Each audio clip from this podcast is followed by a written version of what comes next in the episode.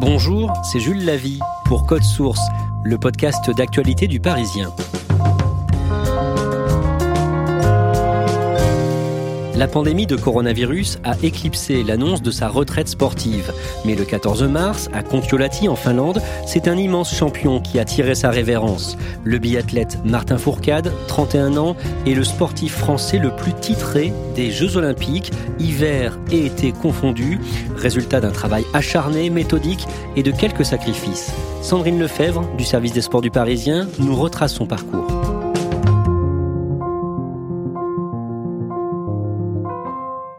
Sandrine Lefebvre, le 13 mars, Martin Fourcade annonce dans la soirée qu'il prend sa retraite. Cette annonce ce soir de Martin Fourcade, le biathlète français, qui déclare sur Facebook qu'il met un terme à sa carrière à l'issue de la saison. La dernière étape de Coupe du Monde est prévue demain en Finlande. Et il l'annonce à un moment bien particulier. Il nous annonce ça un vendredi soir à 20h. Il nous a un peu tous pris de court. Et là, on est en pleine Coupe du Monde. Il est en Finlande. C'est la dernière épreuve du Coupe du Monde puisque celle d'Oslo, qui doit se dérouler quelques temps après, a été annulée à cause de la pandémie. Il a visiblement réfléchi tout au long de la journée et puis euh, voilà, il choisit la veille de la compétition de, de faire sa grande annonce. Même son épouse Hélène, que vous avez pu euh, interviewer, euh, ne l'a su qu'au tout dernier moment. C'était la personne, je pense, qui, qui espérait le plus la retraite de son compagnon. C'est ce qu'elle m'a confié quand je l'ai eu au téléphone quelques temps après. Elle avait dit à Martin, surtout, Martin, moi je veux pas prendre ta décision par les médias. Je veux que ce soit toi qui me le dises il a vraiment réfléchi jusqu'au bout, jusqu'à la dernière minute. Il s'est demandé est-ce que j'arrête? Est-ce que je continue? Et puis ce vendredi-là, euh, il a appelé Hélène, sa compagne, mais il a également appelé euh, son entraîneur de toujours, Stéphane Boutiot, qui n'était pas euh, en Finlande ce jour-là. Il a appelé d'autres amis proches comme Tony Estanguet, qui est le patron de l'organisation des Jeux Olympiques de 2024. Voilà, il a appelé ses proches un par un, et puis il a envoyé son communiqué de presse. Qu'est-ce qu'il représente aujourd'hui dans le sport français C'est un immense champion, un champion qui a remporté sept médailles olympiques, donc c'est absolument fabuleux. 13 fois champion du monde, donc il a marqué euh, le biathlon mondial. Avant de raconter euh, les temps forts de sa carrière euh, et sa toute dernière course donc, commençons par euh, son enfance au cœur des Pyrénées dans les années 1990. Dans quel environnement est-ce qu'il grandit? Quand on connaît Martin Fourcade, qui est quelqu'un d'extrêmement organisé, d'extrêmement structuré, on sourit un petit peu quand on repense à, son enfance à la Cassagne, près de Font-Romeu. Il a grandi avec deux frères et euh, et Gisèle sont un peu des babas cool. Ils avaient euh, récupéré une vieille bâtisse, la Cassagne, qu'ils ont retapée et transformée en, en, gîte. Parfois, les gens viennent pour une nuit, puis finalement, ils se sentent tellement bien qu'ils euh, y restent le mois entier. Donc, c'est une famille euh, proche de la nature. Faut, par exemple, faire un kilomètre cinq chaque matin pour rejoindre la route et trouver le bus qui amène les enfants à l'école. Donc voilà, il est Martin Fourcade a grandi dans un milieu complètement naturel dans les montagnes de Pyrénées. Qu'est-ce qu'ils faisaient ses parents? Sa maman est orthophoniste et son papa était guide de haute montagne. Il embarquait des groupes comme ça de touristes pour faire des randonnées euh, dans la montagne. Et puis Martin Fourcade euh, raconte que lui, il est tout gamin déjà. Euh, il partait marcher avec ce groupe pendant 5 ou 6 heures. Et les randonneurs étaient assez épatés par ce petit gamin qui avait déjà pas mal d'endurance. Il était comment justement enfant? Déjà absolument compétiteurs. Simon Fourcade et Brice, euh, Fourcade et ses deux frères, nous racontent qu'en général, les, les, parties de jeux de société se terminaient très mal si Martin ne gagnait pas, puisqu'il voulait absolument remporter euh, la victoire à chaque fois, et qu'il envoyait balader, euh, valser tout le, le, jeu de société si jamais ce n'était pas lui qui gagnait. Simon, qui a 4 ans de plus que lui, est très fort en biathlon, c'est même un espoir du biathlon français. Et quand Martin Fourcade a 15 ans, il quitte la maison de ses parents pour se mettre à fond dans le biathlon. Il va rejoindre son grand frère à Villard-de-Lans. Simon a 4 ans de plus que Martin et c'est euh, les deux frères sont fusionnels et Martin a envie de faire comme son grand frère. Alors il a seulement 15 ans, il a envie d'intégrer le pôle espoir de, de Villard-de-Lans. Ses parents sont pas vraiment convaincus par le fait de laisser partir euh, Martin qui est encore euh, adolescent. Il va organiser une pétition familiale pour que ses parents finissent par craquer, que ses parents vont finir par craquer et le laisser finalement rejoindre Villard-de-Lans. Donc il est en internat, le week-end il va en famille d'accueil et, euh, et puis euh, il raconte que ses parents lui manquent, donc euh, il préfère rentrer, il plaque tout et il rentre chez lui du côté de Fourromeux. Un an plus tard, en 2005, il décide finalement de reprendre le biathlon. Il entre au pôle France de ski nordique dans le Jura. En 2008, il retrouve son grand frère en intégrant l'équipe de France. Comment se passent ses débuts chez les Bleus? Correct, mais, mais sans plus, voilà, parce que celui qui, qui attire tous les regards à cette époque, c'est Simon euh, Fourcade, le grand frère de Martin.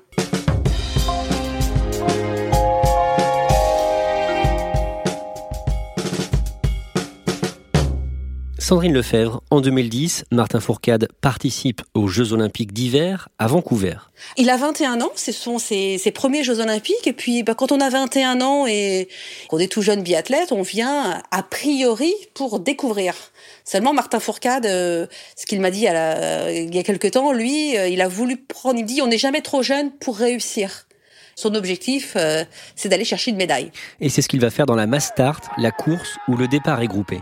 Je me souviens moi parfaitement de, de cette mass start puisque c'est la, la, première fois que je croise réellement euh, Martin Fourcade. On est à Whistler, à quelques kilomètres euh, de Vancouver on voit Martin Fourcade qui, qui, a mal commencé la mass start, qui a commencé par faire trois erreurs au tir, et puis on le voit remonter, remonter, remonter. Porté par son entraîneur dans les derniers mètres, le jeune Français décroche la médaille d'argent à 21 ans pour ses premiers JO. Et l'image qu'on retient ce jour-là, ce sont les larmes de Simon Fourcade. Cinquième médaille pour le biathlon tricolore qui bat son record de récompense dans des JO. Grâce à un jeune Pyrénéen qui signe son podium au nom de ses frères. Justement pour Simon, c'est une énorme déception. C'est sur lui que reposaient euh, tous les espoirs de l'équipe de France de biathlon et il voit son petit frère décrocher la médaille d'argent. Et pour lui, c'est absolument terrible. Lorsque Martin va recevoir sa médaille, Simon s'est caché derrière le drapeau que porte Marcel Fourcade, leur papa, et il pleure. Cet épisode va les éloigner quelque temps? Simon, lui, va plonger dans la dépression. Il va pas comprendre, en fait, pourquoi Martin réussit et pas lui. Il m'avait confié, il m'a dit voilà, on vient du même ventre et pourtant, celui qui réussit, c'est lui. C'est pas dans l'ordre des choses d'avoir euh, finalement son petit frère qui vient le, dépasser au moment où on attend, où lui attend d'aller chercher euh, le Graal et les liens entre les deux frères vont se renouer à Rupolding en Allemagne au championnat du monde de 2012. Les relations ont été extrêmement violentes puisque les, deux frères finissent par ne plus du tout s'adresser la parole. C'est Stéphane Boutiot, l'entraîneur national, qui avait conseillé ça à Martin, qui lui avait dit voilà, si tu veux toi progresser, si tu veux continuer à avancer, il faut que tu coupes les liens avec ton frère, il faut que tu suives ton propre destin. Et du coup, bah, Martin euh, ne va plus du tout parler à Simon. Et euh, Marcel Fourcade euh, raconte que les repas familiaux, forcément, quand ils se retrouvent un petit peu au moment de Noël, ça se passe euh, généralement très très mal, puisque voilà, il y a énormément de tensions dans la famille. Et du coup, ce jour-là, au championnat du monde à Rupolding, sans qu'on sache trop pourquoi, ni Martin ni Simon ne savent ce qui s'est réellement passé, Martin est allé voir Simon et lui a parlé. Et ça a déclenché quelque chose chez Simon qui qui s'est senti euh, bah, de nouveau euh, réadopté par, euh, par son petit frère. Et Martin, lui, qui est un peu plus froid en général dans les, dans les relations humaines, dit bah voilà, ce jour-là, il a juste accepté bah, que j'étais le meilleur. Quelques mois plus tard, Martin Fourcade décroche son premier gros globe de cristal, décerné chaque année au premier du classement. C'est ce qui récompense euh, la régularité d'une saison. Quand on décroche le gros globe de cristal, on est le meilleur biathlète au monde sur l'ensemble de la saison. Et juste avant lui, il y avait deux Français qui l'avaient décroché, Patrice Bailly-Salins, c'était dans les années 90, euh, et il y avait eu Raphaël Poiré qui l'avait remporté quatre fois, et Martin, lui, décroche effectivement euh, son premier globe. En février 2014, il est aux Jeux Olympiques de Sochi, en Russie. Il espère décrocher deux médailles d'or et le 10 février, il dispute la poursuite. Comme il a réalisé une petite contre-performance lors de la première épreuve des Jeux Olympiques, il n'a terminé que sixième du sprint, donc il part en sixième position. 12 secondes de retard sur Björn Allen, le Norvégien qui est à cette époque la référence du biathlon dans le monde. voilà les drapeaux français qui flottent. Et malgré tout, eh bien Martin Fourcade va exceller au tir et il va remporter la médaille d'or. Voilà, Martin Fourcade, champion olympique, enfin, lui qui a tout gagné partout, plusieurs fois, il est champion olympique et il continue à courir. C'est son Premier titre olympique, il renouvelle l'exploit trois jours plus tard avec euh, une autre médaille d'or en individuel. Martin Fourcade devient à ce moment-là la vitrine de son sport. Exactement, parce que décrocher deux titres euh, olympiques, il y a très peu de sportifs français qui l'ont fait. Quand on est à Sochi, euh, on fait tous référence à Jean-Claude Killy lors des Jeux olympiques de 1968 au niveau de sa vie privée, euh, en septembre 2015, sa compagne Hélène donne naissance à leur première fille. Ils en auront deux. Comment se passe sa vie de famille? Ils ont une, maison à Villard-de-Lans. Martin euh, Fourcade est absent 200 jours dans l'année.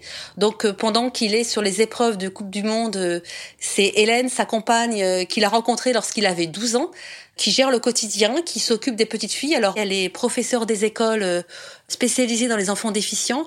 Quand Martin est là, euh, est présent euh, l'été, eh ben, il s'occupe euh, des filles. Un papa, un papa gâteau, un papa qui aime marcher dans la montagne avec Manon et avec Inès. Son ascension continue. L'hiver 2016-2017 est celui de tous les records. Pendant la saison, il remporte son sixième gros globe de cristal, qui récompense donc le premier au classement général. Il bat le record de victoire sur un hiver. C'est aussi à ce moment-là, Sandrine Lefebvre, qu'il mène une bataille contre le dopage. Et ça lui cause un petit peu d'inimitié, notamment chez les Russes. Il se fait euh, complètement insulter sur les réseaux sociaux. Un message posté sur Instagram il y a une semaine par la Fédération russe de biathlon met le feu aux poudres. Elle félicite son coureur, Alexander Loginov, pour ses deux médailles d'or remportées au championnat d'Europe. Réponse cinglante du français. Il a été suspendu deux ans pour avoir pris de l'EPO. Ne l'oubliez pas, c'est l'un de ses plus prestigieux trophées. Alors il n'hésite pas à prendre position, à dire que lui, il ne pardonne pas. Les internautes euh, russes euh, s'acharnent un petit peu sur lui, mais euh, Fourcade, c'est pas quelqu'un qui s'embarrasse avec ce genre de choses. Il est, il est ferme là-dessus et il a ses convictions, il les assume. En 2018, le biathlète décroche deux nouvelles médailles d'or aux Jeux Olympiques de Pyeongchang en Corée du Sud. Il devient le Français le plus titré de l'histoire des Jeux Olympiques. Comme à Sochi, il avait mal démarré euh, la compétition. Il termine huitième de la première épreuve de sprint et le lendemain. C'est Mozart sur les skis. Il va offrir à la France une cinquième médaille d'or. Non seulement il devient le sportif français le plus titré dans l'histoire des Jeux Olympiques, mais il prouve que c'est un orgueilleux, quelqu'un qui ne lâche rien. À Pyeongchang, il a pris une autre dimension encore.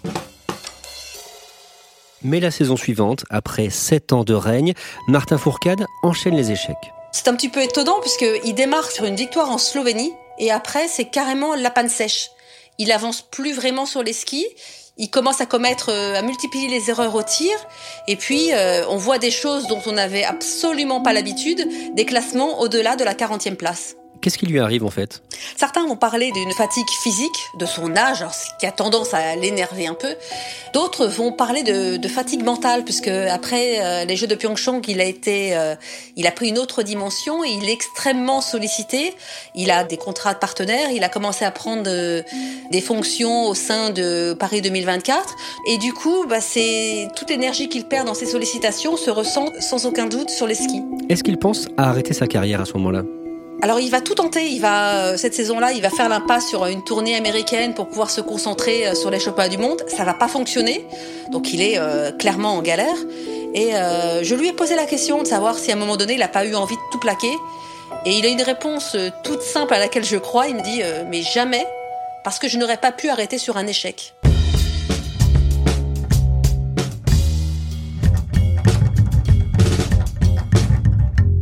En novembre 2019, Martin Fourcade redevient compétitif et il remporte à nouveau des victoires. On n'avait plus l'habitude de le voir avec ce maillot jaune euh, que portent euh, les leaders des Coupes du Monde euh, à chaque course. Et voilà, on retrouve un Martin Fourcade qui gagne, un Martin Fourcade flamboyant. Alors son grand rival, le Norvégien Johannes Bö, a un petit peu fait la passe sur une partie de la saison puisque lui devient papa et il va s'occuper de son bébé. Cette absence, elle permet un petit peu à, à Martin Fourcade de se retrouver mentalement. Ils se remettent à gagner, ils se remettent à être compétitifs et du coup, ils s'épanouissent de nouveau sur les skis. On en revient au point de départ de ce podcast, Sandrine Lefebvre.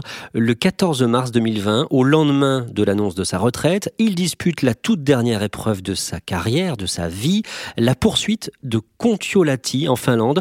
Racontez-nous d'abord en, quoi cette course est symbolique. Parce que c'est là que, dix ans plus tôt, jour pour jour, il avait décroché sa première victoire en Coupe du Monde. C'est un joli symbole, un joli clin d'œil. Comment se passe la course? Martin Fourcade va partir avec 21 euh, secondes de retard sur son grand rival Johannes Beu, qui deux jours plus tôt a remporté l'épreuve de sprint. Et euh, on retrouve ce jour-là un Martin Fourcade flamboyant qui va prendre des choses en main. Il va être impeccable au tir. Johannes Beu, lui, va commettre des erreurs, va avoir des tours de pénalité. Et du coup, Martin Fourcade va prendre la direction des opérations, la tête de la course. Le dernier podium de sa carrière alors que Martin est en train de regarder derrière qui va être avec lui. Et eh bien, ça va être Quentin Fillon-Maillet, Emilien Jacquelin, ses coéquipiers. Johannes... Et il va remporter euh, cette ultime épreuve il franchit la ligne et puis euh, on sent chez lui quelque chose de, de, très très fort. On sent presque des larmes monter. Tout simplement un rêve éveillé. Et Martin Fourcade va le poursuivre pour sa toute dernière course, 5 titres olympiques. Il y a un immense sourire sur son visage et puis il va euh, recevoir les félicitations de chacun de ses désormais ex-adversaires. Donc un à un, ils vont franchir la ligne et venir euh, bah, le saluer.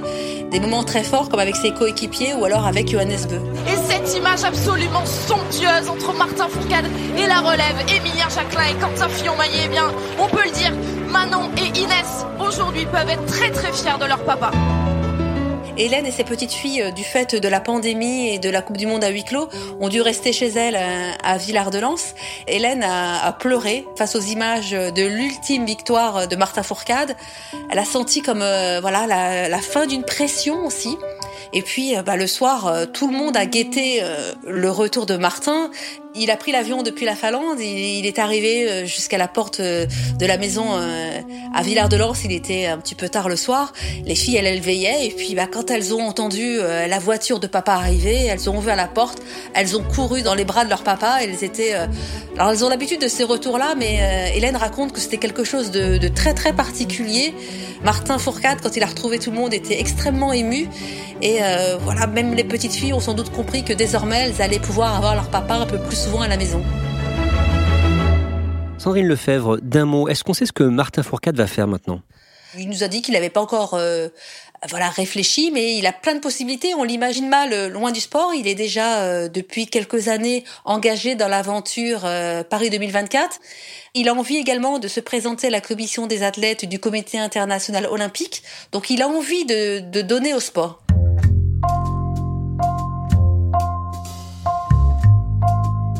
Merci à Sandrine Lefebvre. Code Source est le podcast d'actualité du Parisien, disponible chaque soir du lundi au vendredi. Si vous aimez Code Source, n'hésitez pas à nous le dire en mettant des petites étoiles et en vous abonnant sur votre application de podcast préférée comme Apple Podcast ou Podcast Addict. Cet épisode de Code Source a été conçu et préparé par Thibault Lambert, production Stéphane Geneste et Mathias Ardoy, réalisation Alexandre Ferreira.